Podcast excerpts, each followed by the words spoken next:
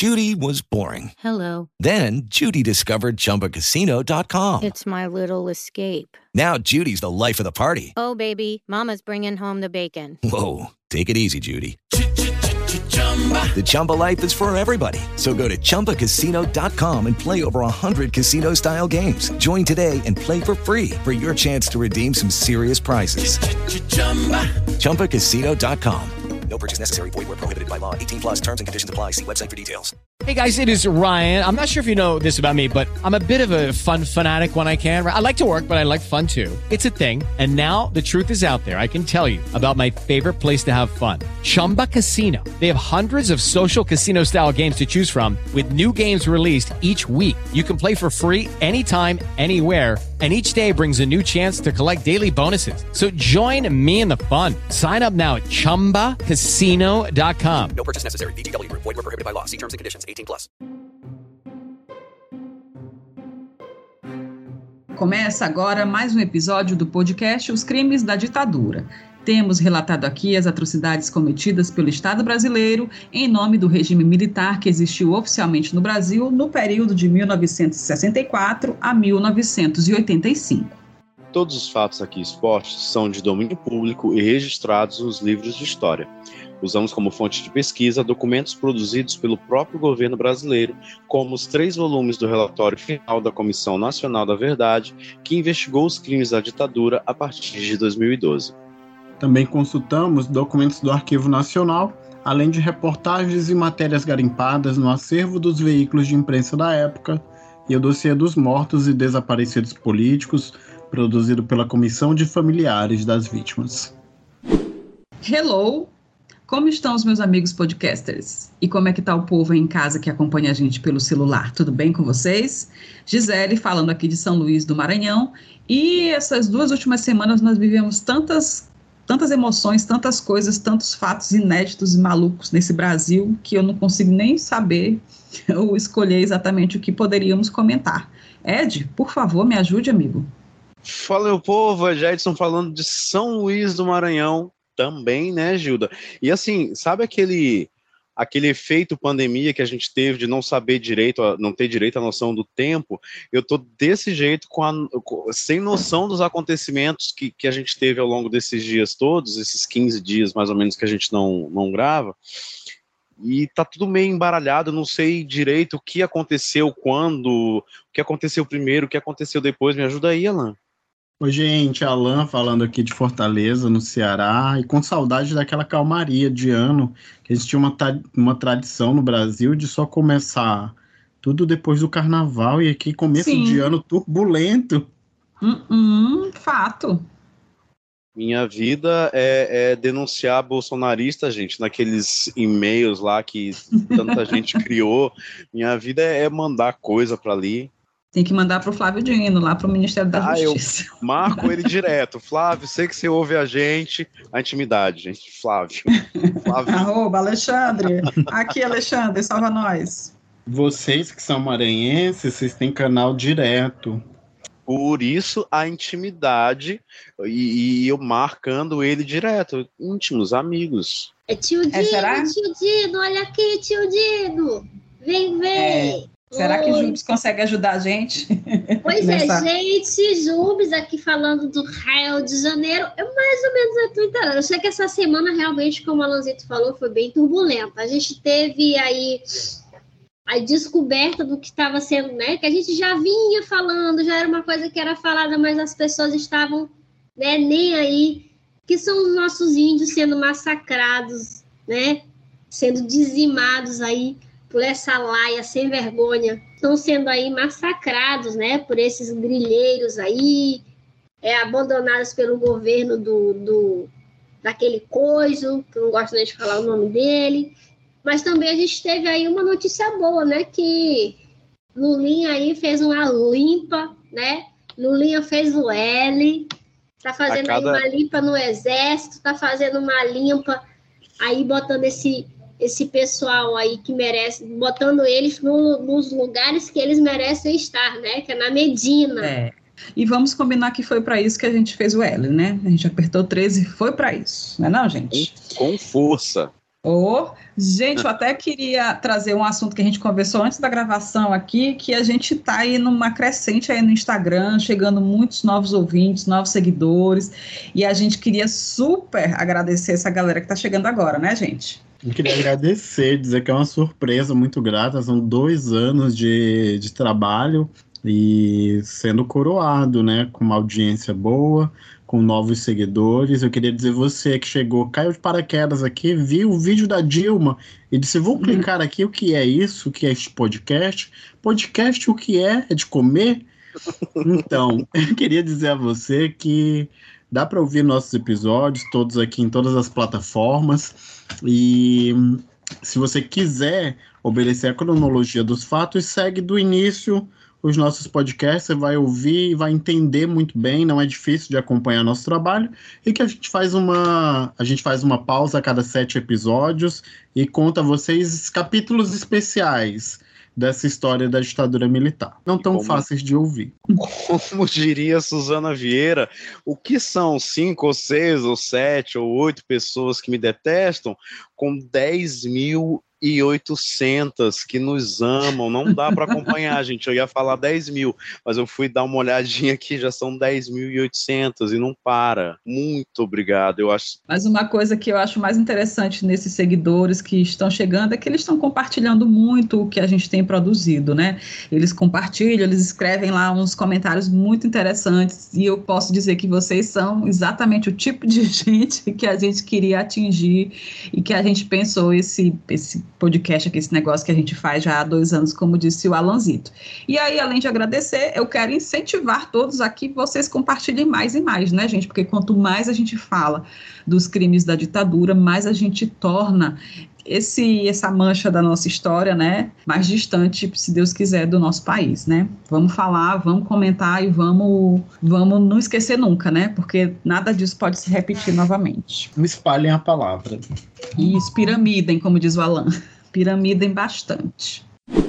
Gente, e hoje eu quero começar também o nosso jabazinho, né, de todo episódio, agradecendo aos nossos dois ouvintes que acompanham o podcast pela Aurelo.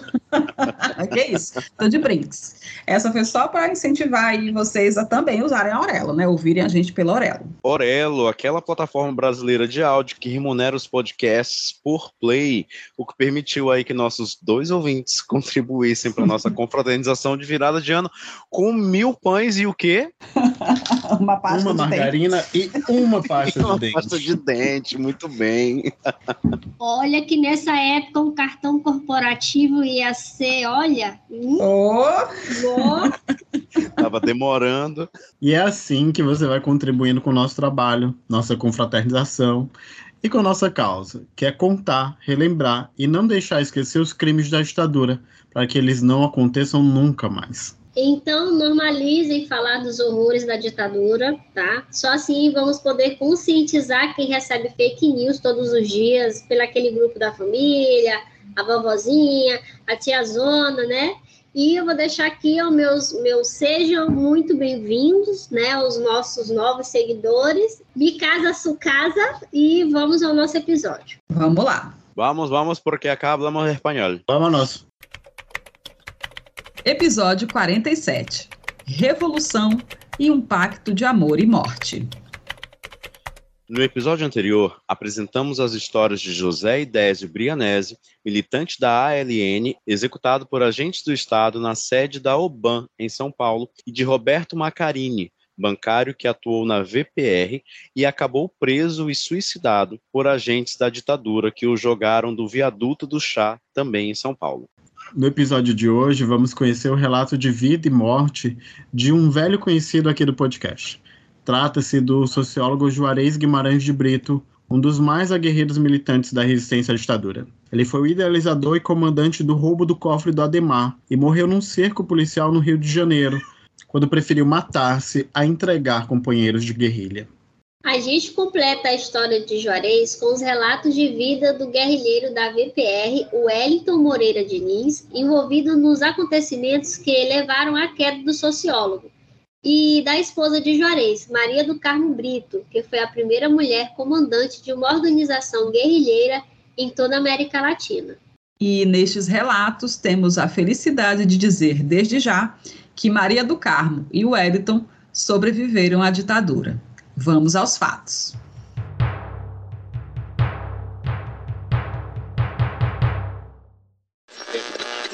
E aí, de posse dessa informação do cofre, né, o Gustavo, que atendia pelo codinome Bicho, repassou o segredo da família a Juarez Guimarães de Brito, então dirigente do Colina, que guardou este dado como um trunfo importante da organização, que seria apresentado em alguns dias. Isso porque naqueles meses de junho e julho de 69 foram de intensa rearticulação do Colina e da VPR. Foi assim que os ouvintes deste podcast conheceram o primeiro personagem de hoje. No episódio 32, soubemos como Juarez Guimarães de Brito idealizou, planejou e comandou o roubo do cofre do Ademar da casa de sua amante no Rio de Janeiro, uma das ações mais conhecidas da luta armada em tempos de ditadura. Na época do roubo do cofre, em junho de 69, Juarez era um dos dirigentes do Colina, organização da luta armada que teve origem no estado de Minas Gerais, mas já naquela época tinha passado por tantas baixas causadas pela repressão que precisou encontrar um meio de permanecer na resistência à ditadura, juntando-se assim à VPR, de origem paulista, e fundando uma nova organização, a VAR Palmares. Juarez assumiu o nome de Guerra Juvenal. E só para lembrar os que ainda sofrem de perda de memória pós-Covid, o Colina e a Var Palmares são organizações de luta armada em que a nossa mãe Dilma militou durante a ditadura. Isso em 69, Juarez já era dirigente do Colina, é porque os dias de luta desse professor começaram muito cedo. Para ser mais exato, começou antes mesmo do golpe de 64. Mas com uma história tão complexa, é melhor começar pelo começo. Juarez era mineiro de Belo Horizonte, mas ainda criança se mudou para o Maranhão, onde o pai exerceu o cargo de secretário de Agricultura do estado. Ele foi criado numa fazenda experimental de fruticultura, idealizada pelo pai dele, o engenheiro e político Jaime Ferreira de Brito. Juarez costumava se referir à fazenda no Maranhão como paraíso. Na adolescência, ele voltou para Minas, onde concluiu o ensino secundário, atual ensino médio no Colégio Batista. Imediatamente ingressou no curso de Sociologia, Política e Administração Pública da Universidade Federal de Minas Gerais, onde formou-se em 62. Ainda em tempos de estudante, Juarez deixou muito claras as tendências políticas em que acreditava. Passou a militar na juventude do PTB, Partido Trabalhista Brasileiro, o mesmo do então presidente João Goulart, que você já sabe, era acusado pelo conservadorismo dominante de querer transformar o Brasil num país comunista. Qualquer semelhança. Step into the world of power, loyalty and luck. I'm gonna make him an offer he can't refuse. With family, cannolis and spins mean everything. Now, you wanna get mixed up in the family business. Introducing The Godfather at chapacasino.com.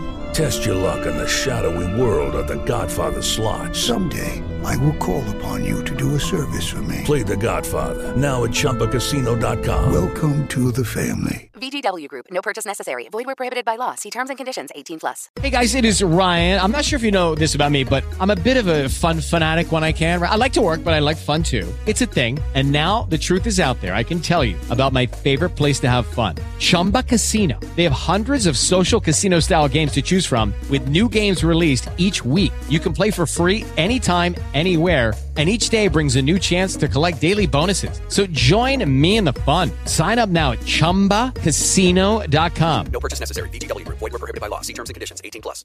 Essa vivência de movimento estudantil da época levou Juarez a organizar cursos de história e oratória em sindicatos de trabalhadores rurais e urbanos. Ele esteve presente na greve dos mineiros de Belo Horizonte e Nova Lima e nas manifestações da Liga Camponesa de Três Marias. E foi nessa vida de manifestações que Juarez conheceu Maria do Carmo, mulher com quem veio a se casar e o acompanharia na luta armada até o fim de sua vida. Maria do Carmo ficou conhecida na luta armada pelo codinome Lia. Isso, Jubes. Em 1963, Juarez mudou-se com a esposa para Goiânia, onde assumiu o cargo de professor da Universidade Federal de Goiás, atuando também como assessor técnico em uma secretaria de Estado. Maria do Carmo passou a trabalhar na Comissão Interestadual dos Vales do Araguaia e Tocantins. Em novembro deste mesmo ano, o casal participou da solenidade de inauguração de um sindicato rural em Nazário, interior do estado. E lá mesmo foram presos, junto com os demais presentes. E logo após esse episódio, os dois foram demitidos. Vocês devem lembrar que o clima político que se vivia em novembro de 63 já era muito Podemos dizer que já era um período pré-golpe e o Brasil tinha vivido a revolta dos sargentos só dois meses antes disso, quando militares de baixa patente, revoltados porque perderam na justiça o direito de concorrer em eleições e exercer cargos políticos, tomaram Brasília por algumas horas no dia 12 de setembro. Nós contamos tudo isso em um dos nossos primeiros episódios. E é preciso lembrar que a revolta dos sargentos foi um dos eventos que aceleraram o golpe de 64 já que os oficiais das Forças Armadas passaram a considerar que os militares de baixa patente poderiam ser um apoio relevante ao presidente Jango e às forças de esquerda da época, que supostamente implantariam um Estado comunista no Brasil pelas mãos de João Goulart. Menino, nunca chegou esse Estado comunista.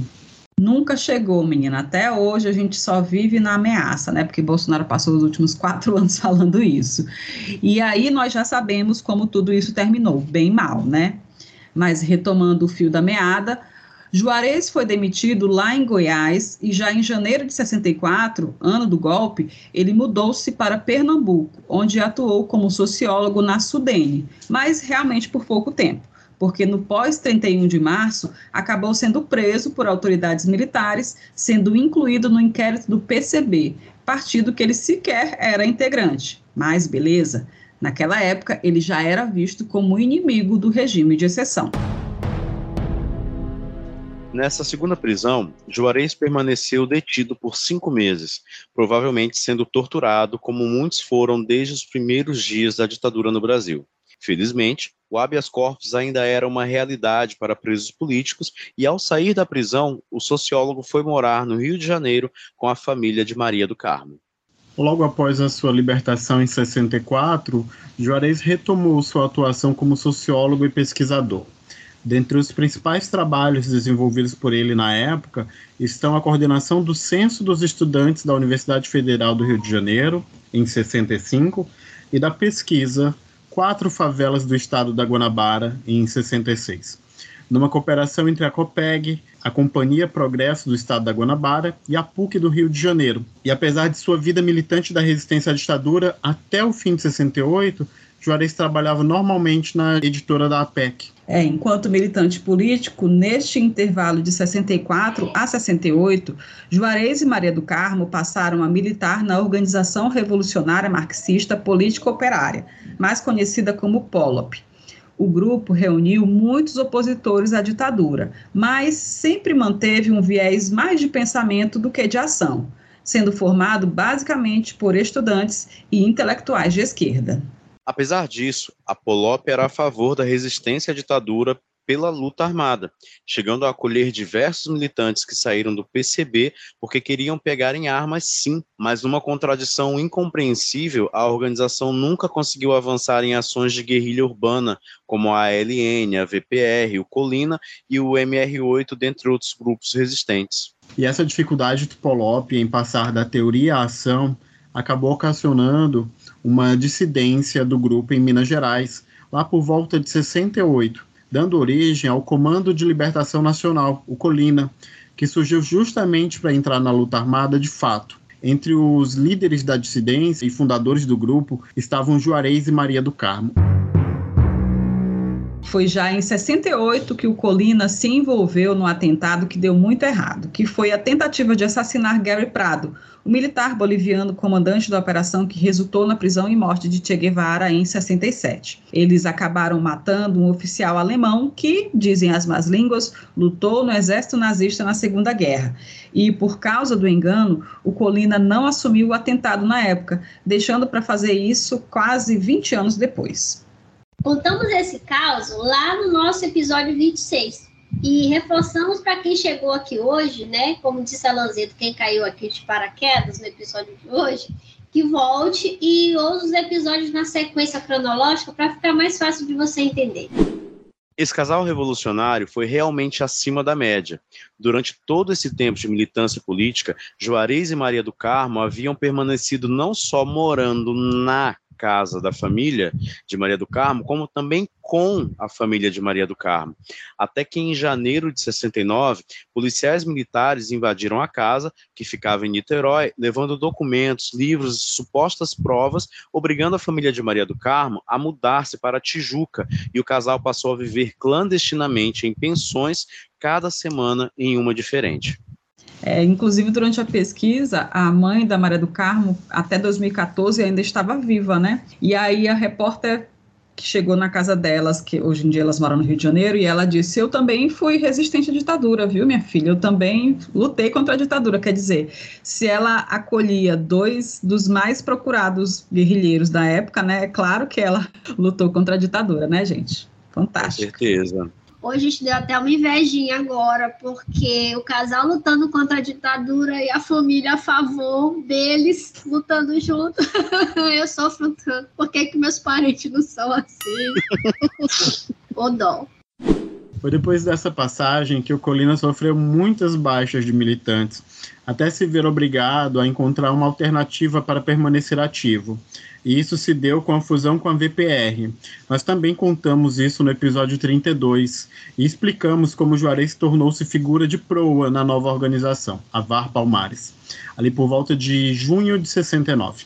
Eu tô adorando que esse, esse podcast ele tá se autocitando várias vezes. então, para não se perder, ouça de novo o episódio 32. Então, gente, a fusão da VPR com a Colina em Var Palmares, ela não funcionou por tanto tempo. No fim desse ano, tanto a VPR quanto a Var Palmares conseguiram se recompor como grupos independentes, cada um seguindo um rumo distinto na luta armada contra o regime. E nesta dança das cadeiras entre as duas organizações, Juarez e Maria do Carmo se juntaram à VPR refundada. A nova VPR passou a ter um comando tríplice e promoveu um feito inédito entre as organizações de luta armada da América Latina até então. O grupo ficou sob o comando de três guerrilheiros: Carlos Lamarca, Ladislau Dolbor, que conhecemos no, no caso do sequestro do cônsul japonês, e Maria do Carmo Brito, primeira mulher a assumir a mais alta função dentro de um grupo de resistência à ditadura. Chique, né? Devia ser uma mulher Viva. arretada. Viva Maria do Carmo. Viva Maria do Carmo. Sangue de Maria Bonita. Sangue de Maria Bonita, gente. É isso aí. gente, o impressionante, a Maria do Carmo tinha, tem, né, que não morreu, ela tem só 1,50m. Imagina se uma mulher pequenininha dando ordem aí, naqueles machos guerrilheiro brabo. Muito bom, né? Viva Maria do Carmo. Naqueles primeiros quatro meses de 1970, a VPR estava se reestruturando após a separação da VAR Palmares e readequando seus quadros após perdas importantes de militantes que haviam sido presos ou mortos pela repressão. Com o sequestro do cônsul japonês em fevereiro daquele ano, a organização também precisava lidar com a falta dos militantes enviados para o exterior na troca do diplomata por presos políticos. Menina, é uma conta que não fecha, né? Não fecha, porque era o tempo inteiro perdendo gente, perdendo gente e quase nunca repondo, né? Acho que essa era uma das, das maiores dificuldades da luta armada, né? Muita gente caindo e quase nunca aparecendo gente nova para continuar a luta. A situação não era fácil. E o Tríplice Comando da VPR passou a considerar a hipótese de sequestrar mais um figurão para tentar salvar quem sofria os horrores da tortura nas prisões clandestinas e oficiais do regime de exceção.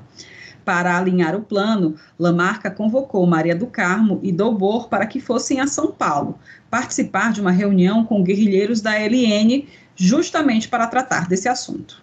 Mas antes dessa reunião em São Paulo, os membros da VPR estavam de orelha em pé por causa do desaparecimento de um de seus mais importantes quadros, o militante Wellington Moreira Diniz, um dos homens de confiança de Lamarca e de Juarez, deixou de comparecer a pelo menos dois pontos marcados naquela semana. A preocupação foi externada por Celso Lungaretti, mais um dos militantes da VPR na época. Ele se encontrou com Dolbor e Maria do Carmo ainda no Rio de Janeiro, no dia 13 de abril, informou que o Wellington não comparecera nem ao ponto, nem à alternativa, que era um novo ponto marcado para algumas horas depois. Isso porque, no dia a dia dos militantes clandestinos, por uma questão de segurança, quando alguém faltava a um encontro, acendia-se o alerta de que talvez ele tivesse caído nas mãos da repressão. Faltar a dois pontos, então, era quase a certeza de que o companheiro havia mesmo caído. Imagina a tensão, né? Tipo, Nossa. deu meia hora, deu uma hora, meu Deus, fulano não chegou. Aí né? Dois dias ainda, né? Faltar assim, né? Né? E eu lembro que um, um, uns episódios para trás, durante a pesquisa, eu vi que eles não podiam nem esperar os atrasados. Então, tipo, marcou três horas. Se você chega no ponto e a pessoa não tá lá, você nem podia esperar ele, porque isso já poderia ser um indício de que ele caiu.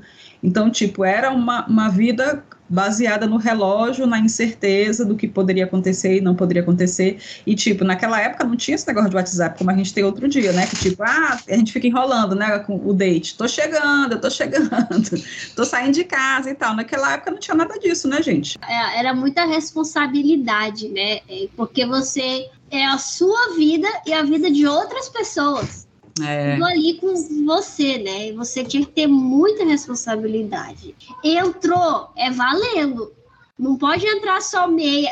Ah, eu sou tô meio envolvida. Não, tem que estar envolvido por completo. Mas apesar da preocupação legítima, já que o Wellington conhecia o paradeiro de Lamarca, o comando tríplice da VPR manteve a reunião de São Paulo, Cinco dias depois, Maria do Carmo e Juarez estavam de volta ao Rio e foram tomados pela preocupação cada vez mais sólida de que o Wellington estivesse realmente preso. Eles não sabiam e nem tinham como saber, mas o Wellington estava sendo torturado para entregar tudo o que sabia desde o dia 9 de abril. Foda, né, cara? Desconsiderando a sua própria importância para a VPR e para a luta armada, Juarez decidiu cobrir o ponto que Wellington tinha marcado para o dia 18 de abril, nas proximidades do Jardim Botânico, no Rio de Janeiro. Para Celso Longaretti, em texto publicado pela revista Consciência em 3 de dezembro de 2011, a cobertura do ponto sequer era responsabilidade de Juarez, mas conhecendo o bom militante que o sociólogo era, abre aspas. Provavelmente ele já acalentava a esperança de resgatá-lo com uma ação desesperada. Fecha aspas. Agora passamos ao relato da morte de Juarez Guimarães de Brito. Sexta-feira, 18 de abril de 1970. Por volta de uma da tarde, Juarez e Maria do Carmo dirigem um Fusca bege pela rua Jardim Botânico. Eles procuram pelo jipe que comumente era dirigido por Wellington quando o militante ia ao Rio de Janeiro. Quando o viram sozinho no carro, perceberam o quanto ele parecia mal e notaram ainda que de longe um sinal feito pelo companheiro para que se afastassem. Nas palavras de Maria do Carmo, em depoimento à Comissão Especial de Mortos e Desaparecidos Políticos do Ministério da Justiça, o Wellington tinha a fisionomia verde. Mas sabe aquela gana de tentar salvar o companheiro de luta a qualquer custo? O casal foi tomado por isso. E em vez de ir embora, deram a volta no quarteirão em direção à Lagoa Rodrigo de Freitas, onde funcionava uma feira livre.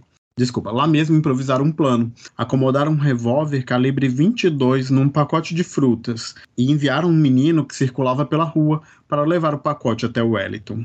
O que, mais uma vez, eles não sabiam nem tinham como saber era que o Wellington estava sozinho no jipe, mas estava com uma tala amarrada às duas pernas, o que o impedia de mover-se. Imagina correr até o Fusca do casal sem morrer ou causar a prisão dos dois. Ciente da limitação, o jovem viu a arma no pacote e não o pegou das mãos do menino. Os agentes da ditadura que haviam montado a Arapuca perceberam a movimentação e conseguiram trancar o Fusca na esquina da Tasso Fragoso com a Jardim Botânico, com o Volks vermelho escuro, impedindo a fuga. Os ocupantes do carro, armados de metralhadora e pistolas, já desceram atirando no Fusca. De acordo com Maria do Carmo, Juarez estava ao volante e ela tinha na mão uma pistola pequena, tendo conseguido atirar contra os agentes pelo vidro. Quando o cerco mostrou-se intransponível, Juarez tirou a arma da mão da esposa e deu um tiro no ouvido direito, sendo posteriormente atingido por pelo menos dois tiros. Aos 32 anos, estava morto o sociólogo Juarez Guimarães de Brito. Maria do Carmo não cita isso no depoimento encaminhado ao Ministério da Justiça em 2004, quando O caso de Juarez foi apresentado para o pedido de responsabilização do Estado por sua morte. Mas diversos depoimentos de outros militantes da VPR afirmam que o casal mantinha um pacto de morte para que não fossem apanhados vivos pela repressão e assim conseguissem guardar os segredos da organização a que pertenciam. O pacto definia que, em caso de cerco policial, um mataria o outro e depois se mataria. Apesar disso, Juarez decidiu não matar a esposa. Maria do Carmo também não se matou. Se fosse o contrário, tinha dado certo. Ela tinha matado ele, porque veja que quem fraquejou no plano foi ele. Ela matava ele, depois ela se matava. Assim tinha dado certo. Nossa, romântico, achei, achei é romântico, é isso. trágico, é triste, né? Muitas coisas. É trágico, é triste, é romântico, tantas coisas, né? O que será que ele pensou nesse momento, né? Tipo, vou aqui desfazer esse pacto, não vou matar minha mulher, eu quero que ela fique viva. Que coisa, né, bicho? Do que sobrou do Fusca, Maria do Carmo foi retirada e presa, sendo levada para o quartel da Polícia do Exército na rua Barão de Mesquita, onde futuramente funcionaria o DOICOD mais um centro de tortura da ditadura. Por volta das quatro da manhã do dia 19 de abril, ela foi informada pelos carcereiros que seu marido havia morrido, após ser levado ao Hospital Souza Guiar. O corpo de Juarez foi reconhecido pela irmã de Maria do Carmo e pelo irmão de Juarez tendo sido sepultado no cemitério do Bonfim, em Belo Horizonte, no dia 21 de abril de 1970. Desde a promulgação do AI-5, que a imprensa estava amordaçada e impedida de relatar os fatos como aconteciam. Tudo era maquiado ou simplesmente cortado dos jornais pela censura que trabalhava nas redações de jornais e emissoras de TV e rádio. Apesar disso, o Jornal do Brasil noticiou o tiroteio ocorrido naquela tarde no Jardim Botânico, Apesar disso, o Jornal do Brasil noticiou o tiroteio ocorrido naquela tarde no Jardim Botânico, mas a apuração do repórter deixou a desejar. O que era perfeitamente compreensível. No que os agentes da repressão pudessem dificultar para a imprensa, eles dificultavam. Totalmente, Jubes. E a reportagem com o título Desconhecido sequestra um casal na Gávea depois de balear rapaz duas vezes saiu assim, aspas, Quatro homens armados com uma metralhadora e pistolas sequestraram ontem, por volta de meio-dia, um casal que viajava num Volkswagen Creme na Gávea. Depois de balear o rapaz, quase a queima-roupa e ainda ferir a moça, fecha aspas. O texto da reportagem segue dando pistas da ação da repressão contra o casal, embora só consiga apurar o nome falso que Juarez utilizava na oportunidade. Abre aspas. O rapaz, depois reconhecido como Antônio Ferreira Dias, residente na Avenida Nossa Senhora de Copacabana, recebeu dois tiros quase a queima-roupa e tombou sobre o volante. A moça foi ferida no braço esquerdo. Dois dos sequestradores entraram no carro do casal, assumiram o volante e seguiram em direção à Lagoa Rodrigo de Freitas. No local do sequestro só ficaram os restos de vidros do para-brisas do carro do casal, varado por um tiro.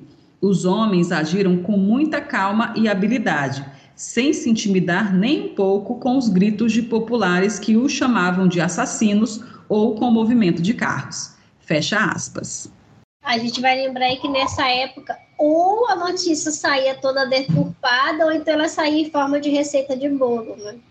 Eu até estava lendo uma matéria essa semana sobre um show que o Chico e, a, e o Gil fizeram ali pelo, pelos idos dos anos 70, né? E aí o Chico estava cheio de censura, né? Cálice e tal, aquela peça lá do Calabar. E aí, quando ele começou o show, a censura foi lá e cortou os microfones do palco, né? e aí, tipo, não tinha como cantar. E aí, o que que o, o, o Gil fez, né? O Gil e o Chico começaram a, a dizer: ah, agora a gente vai recitar aqui uma arroz grega porque normalmente a censura pegava e botava a, a receita de algum prato culinário, né, para é. na, na, no jornal. Então, já que eles estavam ao vivo, eles iam recitar o, o, a receita do arroz à grega. Quer dizer, coisas daquela época, né? A partir de 21 de abril, o jornal O Estado de Minas também passa a noticiar a morte de Juarez, acompanhando inclusive os funerais do sociólogo em Belo Horizonte. Uma das reportagens chega a citar que Juarez faleceu na mesa de cirurgia do Hospital Souza Guiar. Não dá para saber se essa é a verdade ou só a versão da ditadura, mas caso os agentes tenham realmente levado Juarez para o Souza Guiar, é porque perceberam de quem se tratava. E sendo um dos quadros mais relevantes da VPR, parece que eles queriam mantê-lo vivo a qualquer custo, em função das informações que poderiam obter dele pelos meios completamente ilegais. Tortura. Desde o fatídico 18 de abril de 1970, uma versão se firmou como motivação para a morte de Juarez Guimarães de Brito. Ela ocorreu muito rapidamente entre os militantes da luta armada e dizia que Wellington Diniz, o guerrilheiro que serviu de isca para que Juarez e Maria do Carmo fossem capturados, não teria resistido à crueldade da tortura e abriu ponto que teria naquela sexta-feira de 1970 com o sociólogo sobre a sequência de acontecimentos que levou à morte de Juarez, Maria do Carmo escreveu o seguinte, abre aspas: Wellington já havia faltado a um encontro e não devíamos procurá-lo. Fomos mesmo assim. E, mais um erro, fui junto. Não sei por que razão. Fecha aspas.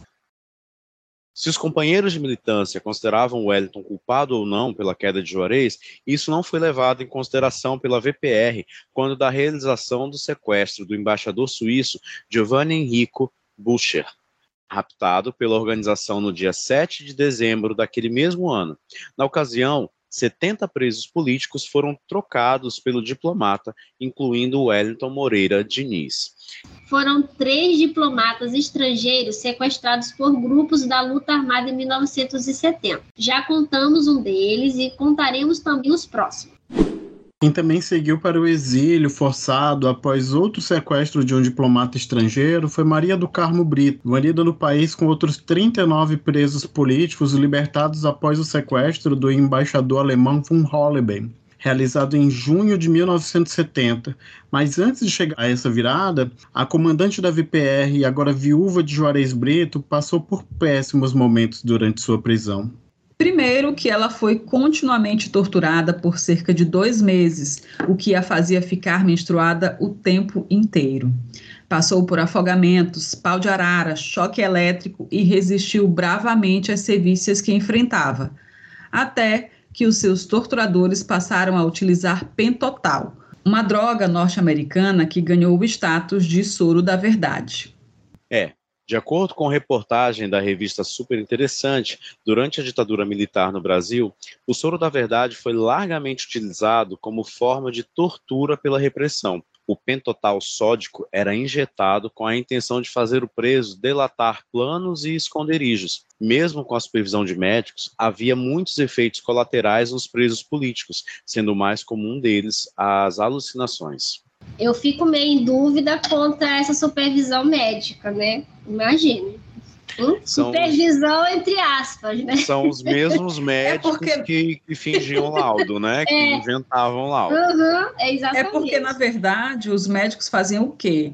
E, é, os torturadores estavam forçando muito, e tipo, quando o cara desmaiava, ele tinha que dizer assim: não, peraí, vou botar aqui uns, um, um sei lá, um estimulante, vou injetar um estimulante nele, porque senão vocês vão matar ele, porque a ideia dos torturadores era tentar arrancar o máximo possível, né? Só que eles sempre pesavam a mão.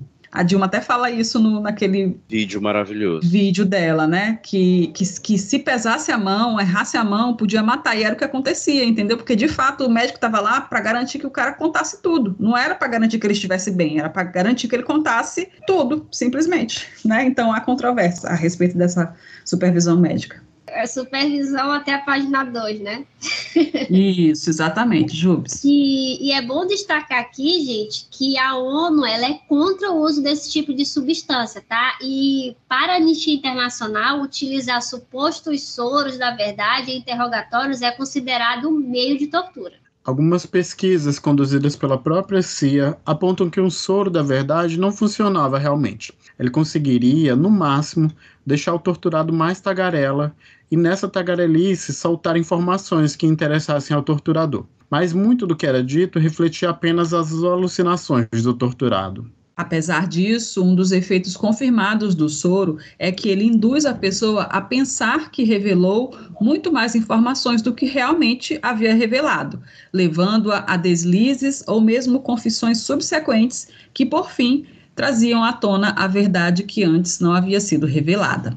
Provavelmente foi o que aconteceu com Maria do Carmo, que anos depois do fim da ditadura lamentou a entrega de detalhes e operações que teria feito enquanto era torturada com PEN total no quartel da Polícia do Exército. Porra, bicho, é foda você, você ser cobaia, né? Literalmente de, de torturadores. Que coisa mais louca. As informações que a guerrilheira abriu para os torturadores provocou mais baixas na VPR, e sobre isso, Maria do Carmo Brito declarou à revista TPM em 1 de abril de 2014. Abre aspas. Eu sei, só um herói aguentaria, mas teve gente que conseguiu. Não me perdoo. Fecha aspas. Forte, né, gente? A moça, praticamente 50 anos depois, continua se sentindo culpada por isso, né? A pessoa e os seus demônios íntimos. É porque cada um passa. A ditadura é uma luta, né? Mas as lutas individuais elas também existem, né? E, e é difícil de lidar com elas, né? Demais, né? É importante dizer que o grupo de presos políticos trocado pelo embaixador alemão desembarcou em Argel, capital da Argélia. Já contamos em um dos nossos primeiros episódios que, naquela época, país africano vivia uma era pós-colônia francesa e consagrou-se como um país progressista que acolhia refugiados políticos. Miguel Arraes, governador de Pernambuco caçado pelo golpe, estava lá desde 64. E foi junto a líderes de esquerda exilados na Argélia que Maria do Carmo retomou sua luta contra a ditadura, ainda que de longe mas ela não se acostumou à distância de um oceano inteiro e retornou para a América do Sul, refugiando-se no Chile de Allende. Lá, ela começa a se relacionar com Ângelo Pesutti, um antigo companheiro do Colina que também foi banido do Brasil por ocasião do sequestro do embaixador alemão. Foi nessa época que começou-se a estabelecer a tensão pré-golpe de 73 no Chile. Lucky Land Casino asking people what's the weirdest place you've gotten lucky? Lucky? In line at the deli, I guess? Aha, in my dentist's office. More than once, actually. Do I have to say? Yes, you do. In the car before my kids' PTA meeting. Really? Yes. Excuse me, what's the weirdest place you've gotten lucky? I never win and tell. Well, there you have it. You can get lucky anywhere playing at LuckyLandSlots.com. Play for free right now. Are you feeling lucky? No purchase necessary. Void where prohibited by law. 18 plus. Terms and conditions apply. See website for details. O agente duplo, Cabo Anselmo, já havia começado a se infiltrar nos grupos de luta armada com o objetivo de desmantelar as organizações e vê no grupo disperso de banidos brasileiros no Chile um ótimo campo de trabalho, criando intrigas e rachas entre todos que tentavam se reorganizar. A conspiração de Cabo Anselmo acaba separando o casal Maria do Carmo e Pesutti. Ela agora com um filho, a quem deu o nome de Juarez. Justamente quando Salvador Allende foi deposto e os brasileiros exilados no Chile precisaram sair de lá para não serem recapturados e mandados de volta ao Brasil pela ditadura de Pinochet. Maria do Carmo se refugiou no Panamá, seguindo depois para a Bélgica e finalmente se fixando em Portugal. É uma vida inteira de fuga, né? De fuga e de revolução, né, amigo? Porque quando a pessoa é de revoluções, ela vai atrás de revoluções. Enquanto Maria do Carmo esteve em Portugal, ela trabalhou intensamente nas manifestações civis que resultaram na Revolução dos Cravos de 1974, episódio da história portuguesa que marca o fim do salazarismo no país um regime ditatorial que teve início lá em 1926. E ela estava tão aclimatada com a luta política lá de Portugal que ela chegou a trabalhar no novo governo. E a pessoa, quando é de casar, ela vai casar sempre. Neste ponto da história, Maria do Carmo já estava casada com Shizu Ozawa, o Mário Japa da VPR que conhecemos lá na passagem do sequestro do cônsul japonês. Os dois participam do movimento de redemocratização português e Maria passou a atuar no projeto de mobilização e organização popular proposto pelo Ministério da Comunicação. No ano seguinte, o casal seguiu para Angola, onde trabalharam na reconstrução do país recém-saído da condição de colônia portuguesa, dedicando-se à reestruturação dos movimentos sociais. Eles ficaram por lá até 77, quando uma tentativa de golpe de Estado dificulta a vida dos movimentos sociais no país e acabaram retornando a Portugal, onde ficaram até a promulgação da lei da anistia no Brasil em 1979. É um momento também de saber né, a, a, temperatura dos lugares por onde eles passam, o, o time político das coisas e de esperar, né? Você vê de 77 até 79, fazer o quê? Vou esperar. Já, já fiz a revolução aqui em Portugal, Angola não deu, eu vou ficar aqui quietinha. Certamente Isso, ela não ficou quietinha. É, com certeza, ela era de revoluções, né? No retorno ao Brasil, Maria do Carmo retomou suas atividades como socióloga e pesquisadora.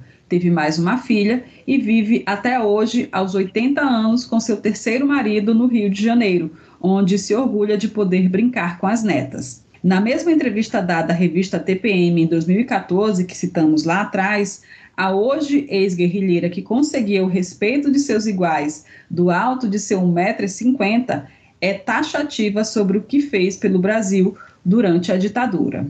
Abre aspas. Fizemos guerrilha porque sobrou para a gente. Alguém tinha que fazer. Nunca achei que fôssemos vencer, mas sabia que precisávamos contar aquilo para o mundo. Fecha aspas. Nossa, que lindo. Realmente, né? Sabia que era uma guerra perdida, mas encarou a guerra mesmo assim. Mas vou tentar. E quando a gente parte para contar o relato da vida de Wellington Moreira de Lins, podemos dizer que aqui também vale a máxima quando a pessoa é de revoluções, ela vai atrás de revoluções. Verdade, Jubes. Foi exatamente o que ele fez nas andanças que teve pelo exílio. Mas antes de contar essa parte do relato, vamos começar do começo, até focar nos acontecimentos que culminaram na morte de Juarez Guimarães de Brito, fato que durante muitos anos recaiu como responsabilidade nos ombros de Wellington. Mineiro de Belo Horizonte, Wellington começou sua militância política ainda muito jovem, na Escola Técnica Industrial, onde passou a integrar a Ação Popular, organização política nascida do movimento da Juventude Católica. Foi preso em 68, já como estudante de sociologia, em meio às muitas manifestações estudantis daquela época. A polícia foi buscá-lo em casa e, como ele não entregava nada, seguiu preso até o fim daquele ano. Três dias depois da libertação, foi decretado o AI-5 e Wellington preferiu não esperar o endurecimento do regime para mergulhar na clandestinidade. Seguiu para o Rio de Janeiro, onde ingressou no Colina, pelas mãos de Juarez Guimarães de Brito. Sobre o antigo companheiro de luta, Wellington disse ao repórter Jorge Macedo, do jornal O Estado de Minas, em reportagem publicada em 2013. Abre aspas. Juarez é, na minha vida de 66 anos, a pessoa mais honesta, mais parceira, mais companheira que me ensinou muito na vida. Fecha aspas.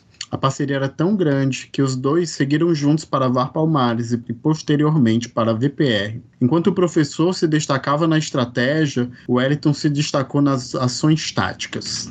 Inclusive, Wellington e Juarez estiveram juntos no roubo do cofre do Ademar, lidando com o carrinho de rolimã usado para descer o cofre de 350 quilos das escadas de mármore da mansão em Santa Teresa quando o cálculo que previu que o cofre cairia das escadas para a carroceria de uma caminhonete deu errado, o Wellington convenceu os guerrilheiros presentes que conseguiriam levantar aquilo no braço. E a adrenalina do momento acabou dando o gás necessário para que eles realizassem a missão impossível. Wellington esteve envolvido em pelo menos 45 ações de guerrilha urbana, entre expropriações bancárias e roubos de armamento em quartéis organizadas pela luta armada. Ele assumiu os nomes de guerra Justino, Lira e Virgulino, mas também atendia pelo apelido 90, numa alusão às duas pistolas 45 que carregava na cintura. Na entrevista ao Estado de Minas, ele contou que chegou a assaltar três bancos no mesmo dia, sendo um no Rio de Janeiro e outros dois no interior de São Paulo. Quando ingressou na VPR, Wellington ficou encarregado pessoalmente da segurança de Carlos Lamarca, chegando a acompanhar o guerrilheiro quando ele foi fazer uma cirurgia plástica para alterar-lhe as feições. Num plano muito simples, Lamarca se fez passar por um homem gay acompanhado de uma suposta sobrinha, a guerrilheira Sônia Lafoz, e o suposto namorado encarnado em Eliton. É, em tempo de apanhar também, né? Como é que você faz um homem gay, um casal gay em plena ditadura militar? Eu ia falar isso. Não apanhar por uma coisa e apanhar por outra. Naquele tempo eles batiam mesmo, né, amigo? Se até outro dia eles estavam batendo nos gays lá na Avenida Paulista com, com lâmpada com fluorescente, lâmpada. né? Um bom plano, um bom plano, nota 9. 9 é sua nota. E após o sequestro do embaixador norte-americano, a VPR passou a desenvolver planos de ataque que incluíam sequestros de outras autoridades. Um possível alvo era o ministro da Marinha, Augusto Rademacher, ou o embaixador alemão, que acabou sendo mesmo raptado no mês de junho. Wellington chegou a morar um tempo na região serrana do Rio como camponês, dando fachada a um sítio que serviria de cativeiro para a VPR e para as organizações associadas à estação. Quando o Tríplice Comando definiu uma possível reunião no Rio para fechar essa questão, o Wellington precisou se apresentar primeiro no cumprimento da função de segurança de Lamarca, para fazer as devidas averiguações. Ele contou que no momento em que abriu a porta do apartamento que serviria de aparelho, deparou-se com um fuzil apontado para o seu rosto. Wellington lembra que correu mas se deparou com outros militares no corredor. Chegou a trocar tiros, mas foi atingido por um tiro de raspão na cabeça e outro nas costas, acabando preso. Aí me meteram duas algemas, o militar enfiou o fuzil na minha boca quando eu estava caído. Fui levado para o doicode na Barão de Mesquita, fecha aspas. O guerrilheiro afirma ter conseguido segurar 72 horas de tortura sem abrir a boca, e ele sabia muito sabia onde estava a marca e também o destino do dinheiro do cofre do Ademar. Olha esse negócio de 72 horas. Sempre aparece esse código, né, gente? Os bolsominions não podem ouvir aqui, senão eles já vão ficar Eu! De acordo com Wellington e reportagem de Berta Macarum, publicada em novembro de 2015 pelo jornal O Estado de Minas, a tortura no quartel de Barão de Mesquita teve requintes de crueldade com torturadores usando bisturi para rasgar a carne e encostar fios elétricos nos ossos. As perguntas insistentes eram as mesmas. Onde estavam Juarez, Maria do Carmo Brito e Lamarca? E o dinheiro do cofre? Mas Justino resistiu e não entregou os companheiros de luta. A despeito de não arrancarem as informações do prisioneiro, em 18 de abril de 1970, a repressão sabia o local do encontro onde um membro da organização faria contato com o guerrilheiro. Wellington relembra o momento em que vislumbrou uma possível salvação para Juarez e Maria do Carmo. Abre aspas. Eu estava algemado dentro do jipe com as pernas presas, mas comemorei, pois acreditei que eles haviam compreendido que eu estava preso. Fecha aspas. Mas como o sistema repressivo ficou sabendo do ponto que o Wellington teria no Jardim Botânico naquela sexta-feira de 1970? Durante mais de 40 anos não se teve certeza de nada, mas houve muitas suspeitas sobre a versão de que Wellington não abriu informações durante a tortura até que em 2011, cerca de 3 mil documentos dos órgãos de inteligência militar e centros de informação da Marinha, Exército e Aeronáutica microfilmados foram entregues anonimamente à redação da extinta revista Época, que publicou uma série de reportagens com revelações encontradas ali.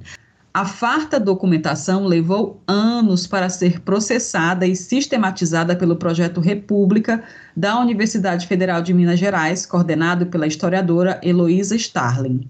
A pesquisadora explica, abre aspas, os microfilmes comprovam como agentes infiltrados por um aparelho repressivo, que se revelou de forma inédita sob o comando hierárquico das Forças Armadas, ajudaram a implodir organizações clandestinas que lutavam contra a ditadura. Fecha aspas.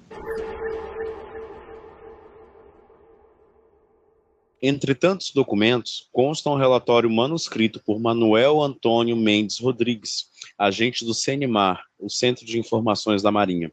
Com o falso nome de Luciano, Manuel conseguiu um emprego em 1969 na imobiliária Bolívar, com sede em Copacabana, dirigida por Maria Nazaré Cunha da Rocha, que arranjava aparelhos para organizações da luta armada fazerem encontros. Eu tô com raiva dele, viu?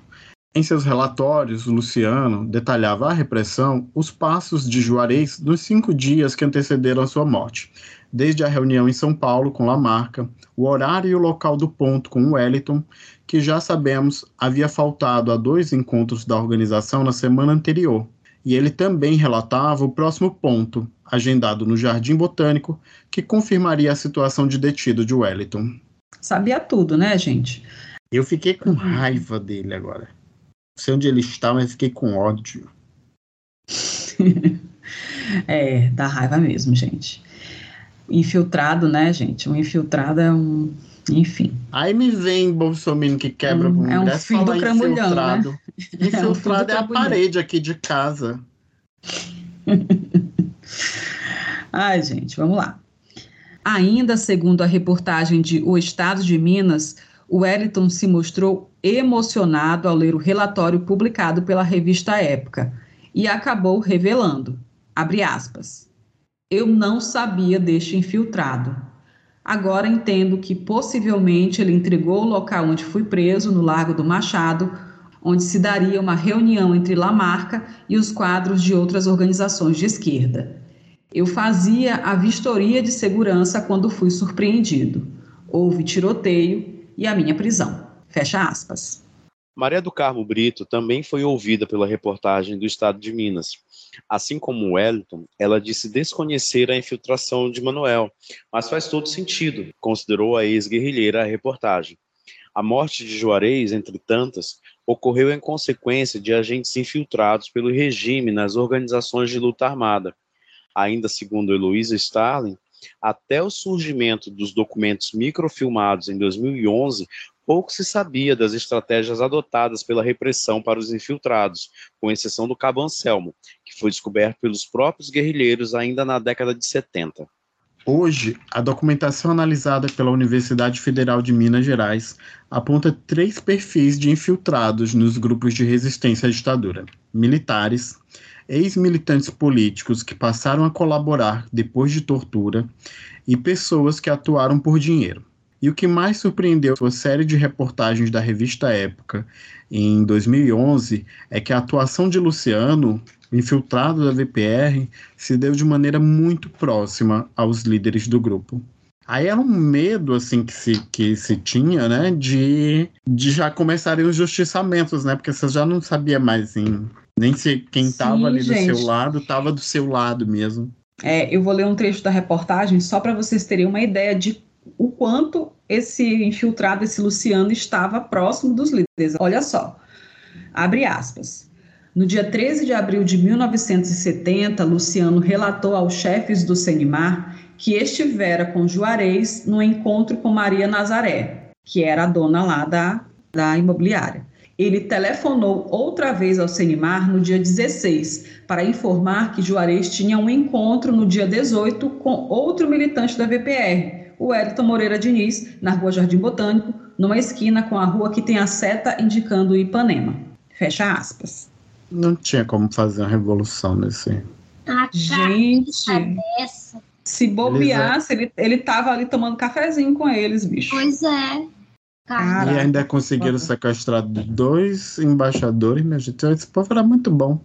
Guardadas as devidas proporções, assim, as condições. Sim. Totalmente desiguais, né? Resgatando um texto escrito por Celso Longaretti para a revista Consciência, que até citamos lá atrás, o ex-guerrilheiro traz uma reconstituição dos possíveis acontecimentos que levaram à morte de Juarez. A gente vai reproduzir aqui essa reconstituição. Eu começo e aviso logo.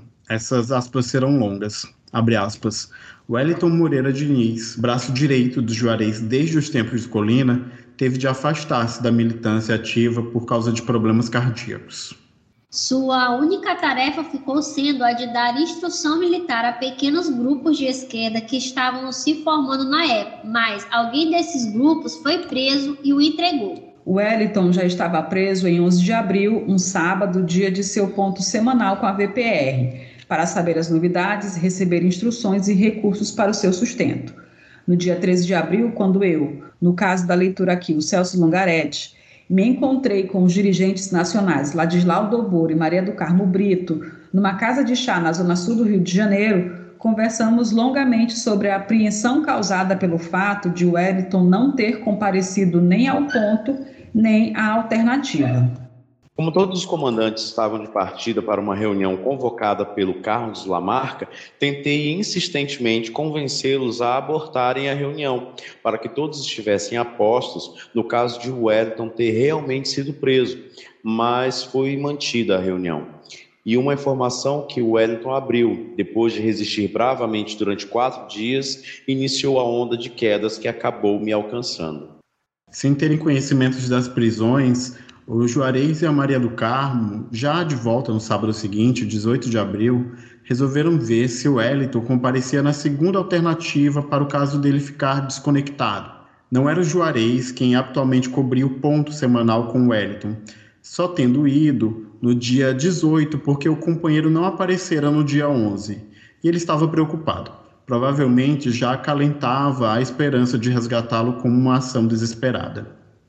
O casal percebeu que o Wellington estava preso e servido de isca, mas Juarez improvisou um plano temerário. Enviar-lhe por meio de um menino de rua um pacote de frutas com um revólver por baixo, supondo que ele pudesse utilizar para escapar dos agentes e correr até o carro deles.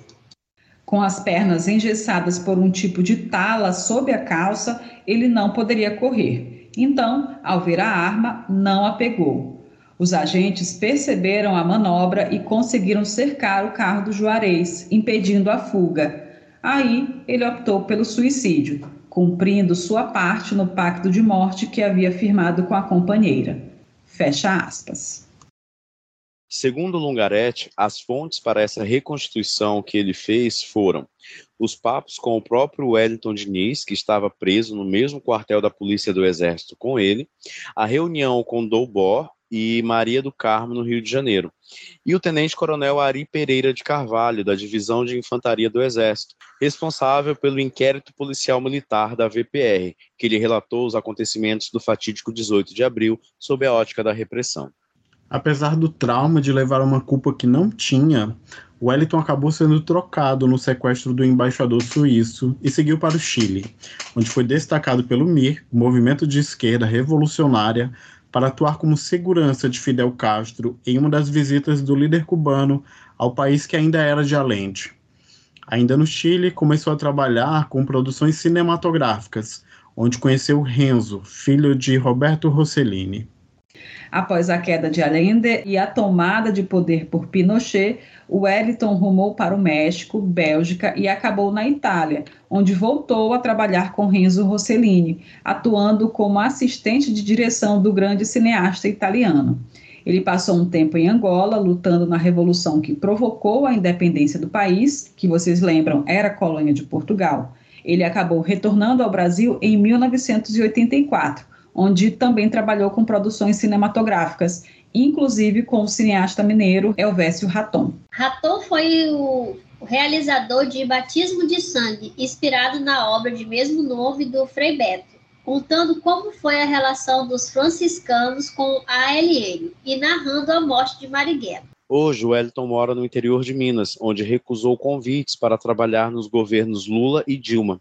Segundo ele, ainda não tem a capacidade de exercer sua serenidade frente a pessoas que torturam ou que financiaram a tortura, numa alusão aos militares, mas afirma que não se arrepende de nada de seu passado. Aqui nesse trecho eu pensei muito em nossa querida Jubes Kleins. Ela não tem condições de exercer sua serenidade frente a esse tipo de pessoa. Não a gente tem. sabe e entende. Não tem nenhuma. Desculpa, gente, só para descontrair um pouco. Desse jeito. Sobre isso, o Wellington afirma, abre aspas, tenho muito orgulho de ter feito parte de uma situação que pode resultar hoje na nossa possibilidade de falar. Acredito profundamente no ser humano e acredito nessa juventude que está vindo aí que pode trazer novos valores, saindo desse colonialismo mental que existe até hoje. Tenho um orgulho muito grande de ter participado na reconstrução deste espaço. Quando vejo meus filhos com valores novos, com propostas novas, a vida está feliz e eu estou realizado. Fecha aspas. Tão lindo. É, Bonita essa parte, né? Bonito, vai, né?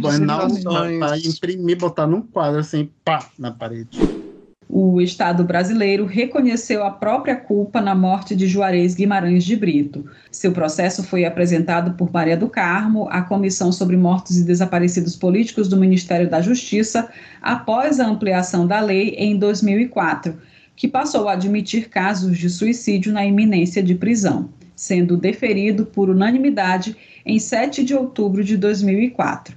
Em sua homenagem, a cidade de Belo Horizonte registrou uma rua com seu nome, na área da Pampulha. Sobre o aguerrido guerrilheiro morto em 18 de abril de 1970, após uma emboscada dos agentes da ditadura, Celso Lungaretti escreveu, aspas, Juarez merece ser lembrado como quem foi, o cordial professor que endureceu-se sem jamais perder a ternura, a ponto de ter colocado a salvação do discípulo estimado acima do sentimento de autopreservação e da enorme importância que ele próprio, Juarez, tinha para o movimento.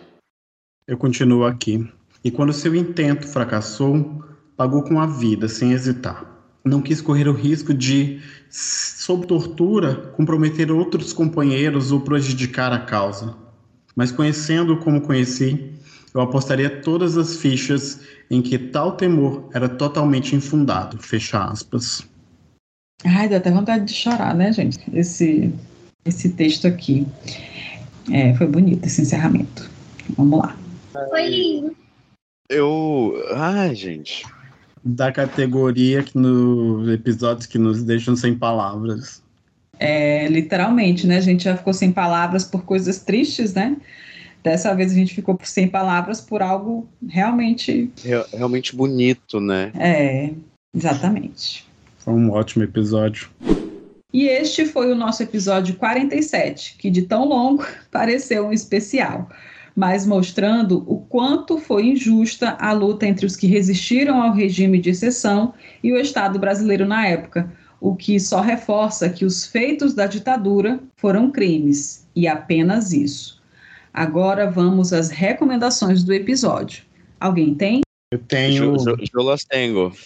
Hoje eu também tenho. Ai, ah, pois vai começar os dois faltantes. Eu fiz o dever Olha, de casa. Eu queria Todo dizer, mundo fez o dever de casa. Eu queria dizer que eu me redimi no vídeo da semana. Meu vídeo da semana, indicação do dia, eu dei duas dicas porque no episódio 46 eu não trouxe nada, né? Mas hoje, eu, já que eu já comecei a falar mesmo, eu queria dar duas indicações que assim, uma não tem nada a ver com, com o assunto que a gente. Não tem nada a ver, mais ou menos, né? Não é um, um vídeo sobre a ditadura, não é um vídeo assim. É um vídeo para a gente entender, porque foi o vídeo que eu usei para explicar para algumas pessoas o que, que é dissonância cognitiva que tem é, afetado aí a cabeça de muitas pessoas que a gente não conhece e não quer conhecer. Mentira, algumas convivem com a gente, inclusive, infelizmente. É, o vídeo chama Dissonância Cognitiva, a arte de mentir para si mesmo, e é do canal Epifania Experiência, que é um canal que eu gosto muito, inclusive o canal é maravilhoso, assistam tudo, mas assim, o vídeo específico, Dissonância Cognitiva tá? Tá no YouTube. E o outro é uma reindicação, porque a nossa heroína do, do episódio, Maria do Carmo, está no filme Que Bom Te Ver Viva, o documentário, na verdade, de Lúcia Murat, que é a história não, né? É um compilado de depoimentos é, é, amarrados aí por uma personagem anônima interpretada por Irene Ravache. É muito bonito, muito forte, e tem momentos assim que a gente fica igual a gente ficou hoje aqui na gravação, emocionado e sem palavras. Essas são as minhas duas indicações. E eu não sei onde está disponível, eu não posso dar uma indicação assim, emocionada somente. Está disponível no YouTube. Está disponível no YouTube. Deu essa indicação aqui. Muito obrigado. Sim, demos, por isso uma reindicação em função da nossa heroína do episódio. Isso. E antes de passar para a próxima indicação, eu só queria comentar a indicação do Ed na, nas redes sociais, né, no Instagram, que teve muita gente, Ed, que disse que não vai assistir extremistas.br porque, tipo, não tem estômago para isso. E eu estou com vocês, viu, meus queridos seguidores? Também não vou assistir. Não consigo gente, ainda. Eu assisto e vou contar para vocês nos stories. Não, eu não quero passar raiva. Já chega. Já chega. Oh, o meu réu primário vai embora. Não faça isso, eles não valem a pena. Faça sua indicação, Jubes, que também é faltante da última, é, do último episódio. A minha indicação, né, tomar muito Rivotril para ficar tranquilo, gente. É não, gente, vamos lá. A minha indicação, ela não tem a ver com o nosso episódio, mas tem a ver com o nosso momento atual e também é uma reindicação, porque ela cabe muito bem no que está acontecendo né, o que vem acontecendo. É o documentário O Processo, que é de 2018, com a direção da Maria Augusta Ramos, que fala, né? Ele mostra através de, de, de reportagens, de fotos, né? De, de entrevistas ali, toda o, o, a crise que afetou o Brasil desde 2013, com o julgamento da Dilma, né? Aquele golpe que deram na Dilma, porque aquilo ali não tem outro nome, um golpe, né? E ali você entende bem o que, que aconteceu, porque a gente chegou, né, aonde nós chegamos, é que ali foi o começo do fim, né? Até chegar o ano passado, né? E a minha recomendação é essa, o processo está disponível na Netflix. Show, Jubes, muito bom esse filme, esse documentário. Posso fazer a minha recomendação agora? Pode. Por favor. Então, gente, a indicação que eu quero fazer hoje é uma indicação para os nossos ouvintes e também uma indicação para mim mesma, porque eu esbarrei com esse livro ao longo da pesquisa para esse episódio e eu acho que ele deve ser maravilhoso. É, ele se chama Uma Tempestade como a Sua Memória, a história de Lia. Ele foi escrito por Marta Viana, uma mineira que foi colega de escola de Maria do Carmo Brito, lá em Minas Gerais, e ela conta as memórias de Maria do Carmo Brito, desde os tempos de escola até tudo que ela passou aí durante a luta armada, né? Ela fala da adolescência, ela fala do retorno da Maria do Carmo é, depois do exílio, né? Fala tudo, né? Pelo menos de acordo com a resenha desse livro. E aí eu imagino o, o quanto de memórias, o quanto de de, de, coisas que a gente pesquisa, pesquisa, pesquisa, mas a gente talvez nunca encontre num livro, numa pesquisa acadêmica, por exemplo, né? Mas no livro de memórias acho que tem muito mais chance da gente encontrar, né? Então, tipo, eu li por esses dias numa, numa das reportagens que fizeram com a Maria do Carmo, que ela se emociona muito ao lembrar do marido que faleceu, né? Do, do Juarez que morreu na frente dela. Então, eu imagino o tanto de memórias tristes e memórias talvez também bonitas que, que tenham nesse livro. E aí, por conta disso, eu até ia indicar outras coisas, mas depois que eu encontrei esse livro, eu achei que vale a pena indicar só ele. É uma indicação para vocês, é uma indicação para mim. Eu vou atrás desse livro, eu até já descobri que ele está disponível lá no, no estante virtual. Estante virtual. virtual, Isso. nossa, eu ele tá disponível livro ali. Isso, ele está disponível lá na estante virtual por um precinho super camarada. Então, já vou comprar minha edição lá, porque esse é desses livros que a gente precisa comprar e ter assim nas mãos. Não dá para ir só para o Kindle, viu? Depois eu conto para vocês como foi a experiência de ter lido esse livro, beleza? Posso fazer minha indicação? Pode, pode sim. Sim, senhor. É, durante, durante esse episódio, a gente acabou falando muito sobre exílio, né? Sobre ir, sobre voltar, sobre não ter para onde ir, né? E aí eu me deparei com uma, uma tese muito boa de um professor, de uma tese de doutorado do Fábio Lucas Cruz. Essa, essa tese a gente encontra na biblioteca digital da USP, mas vai estar o link aqui em sequência. É, é uma tese muito boa, ela fala sobre, sobre brasileiros no exílio, Argel como local estratégico para a militância política entre 1965 e 1979 é esse processo justamente que se dá desde o início da ida do, do Miguel Arraes e tantos outros brasileiros que foram para a Argélia, né? Mas o que me deixou mais tocado é uma, é uma tese muito grande, são quase 300 páginas, mas o mais bonito dessa tese é que ele usa logo de início um poema do jornalista e filósofo Albert Camus, do Mar Bem Perto, né? E aí é um poema bem pequenininho, eu vou tomar a liberdade de ler aqui para vocês. Hum, fique à vontade. Não existe pátria para quem desespera. E quanto a mim, sei que o mar me precede e me segue. E minha loucura está sempre pronta. Aqueles que se amam e são separados podem viver sua dor, mas isso não é desespero. Eles sabem que o amor existe. Eis porque sofro, de olhos secos, este exílio. Espero ainda, um dia, chega enfim. O tema dessa, dessa, dessa tese é que os exilados se alimentam de esperança e eu deixo para vocês essa, essa tese do professor e doutor Fábio Luiz Cruz. Show! Muito legal. Encerrando aqui este episódio, convidando a todos a, a conferirem as imagens relacionadas às histórias que contamos hoje. Já está tudo lá no arroba os crimes da ditadura no Instagram. Vocês também podem acompanhar nosso perfil no Twitter pelo arroba Crimes Ditadura P de podcast. Também contamos com seu like, seu seguir, seu comentário, sua avaliação positiva aí na sua plataforma de podcasts. Você pode até ativar nossas notificações no sininho do Spotify. Tudo isso, tudo isso faz com que as plataformas de áudio entendam que o nosso conteúdo é relevante, passando a indicá-lo para novos ouvintes. E se você já está nos acompanhando pela Aurelo, também é possível seguir nosso podcast lá na plataforma. Daí você vai receber uma notificação no celular toda vez que sair episódio novo. As sugestões erratas, contribuições, reclamações podem ser enviadas no e-mail os crimes da ditadura podcast gmail.com. As fontes de pesquisa e as indicações deixadas por aqui estarão na descrição do episódio aí na sua plataforma de podcast. Beijos comunistinhas. Gente, desculpa, antes de Jubes dar esse, esses beijos comunistinhas aí para os nossos ouvintes, eu me lembrei de uma coisa que eu já queria ter me lembrado há uns dois episódios atrás.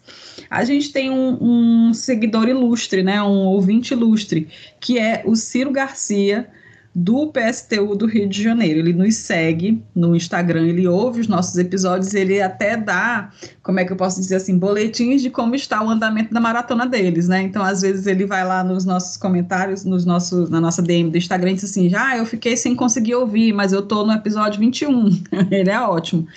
E aí, gente, o que acontece? O, o Ciro Garcia, ele, ele nos fez uma indicação por conta de um comentário que eu fiz, acho que lá no episódio do, do do roubo do cofre do Ademar, não sei se vocês lembram que eu disse, gente, como é que nunca fizeram um filme sobre isso? Porque a história é fantástica. Vocês lembram que eu comentei sim. isso? Sim, sim. Perfeitamente. Foi isso. Aí o que que o Ciro respondeu em cima desse comentário que a gente fez no, no, no, episódio 32?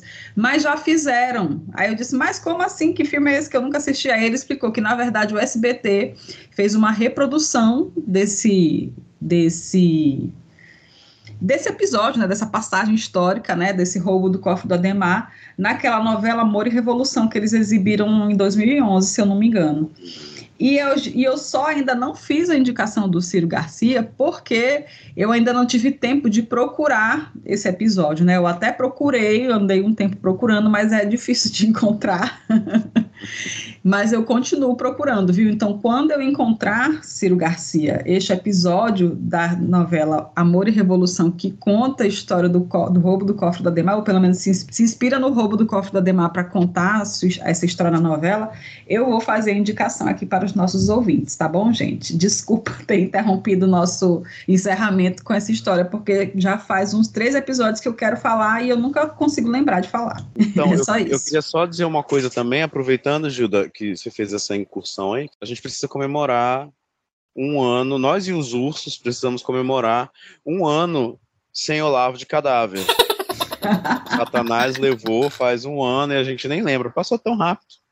Gente, até hoje eu me impressiono com o silêncio de Olavo de Carvalho sobre isso. Ainda não reconheceu a derrota de Jair Bolsonaro, gente. Né, gente? Tô esperando ele se, se manifestar sobre isso. É, esse, esse silêncio é ensurdecedor. eu não podia deixar passar, gente. Quase não, que eu deixava, podia. mas não, não posso. Não, não podia. Maravilhoso, é isso mesmo. Gente, foi um prazer estar aqui. Agora eu deixo a Lozito com o nosso bordão preferido. Eu agradeço se você escutou até aqui esse trabalho que é difícil, que é bom, que é sofrido.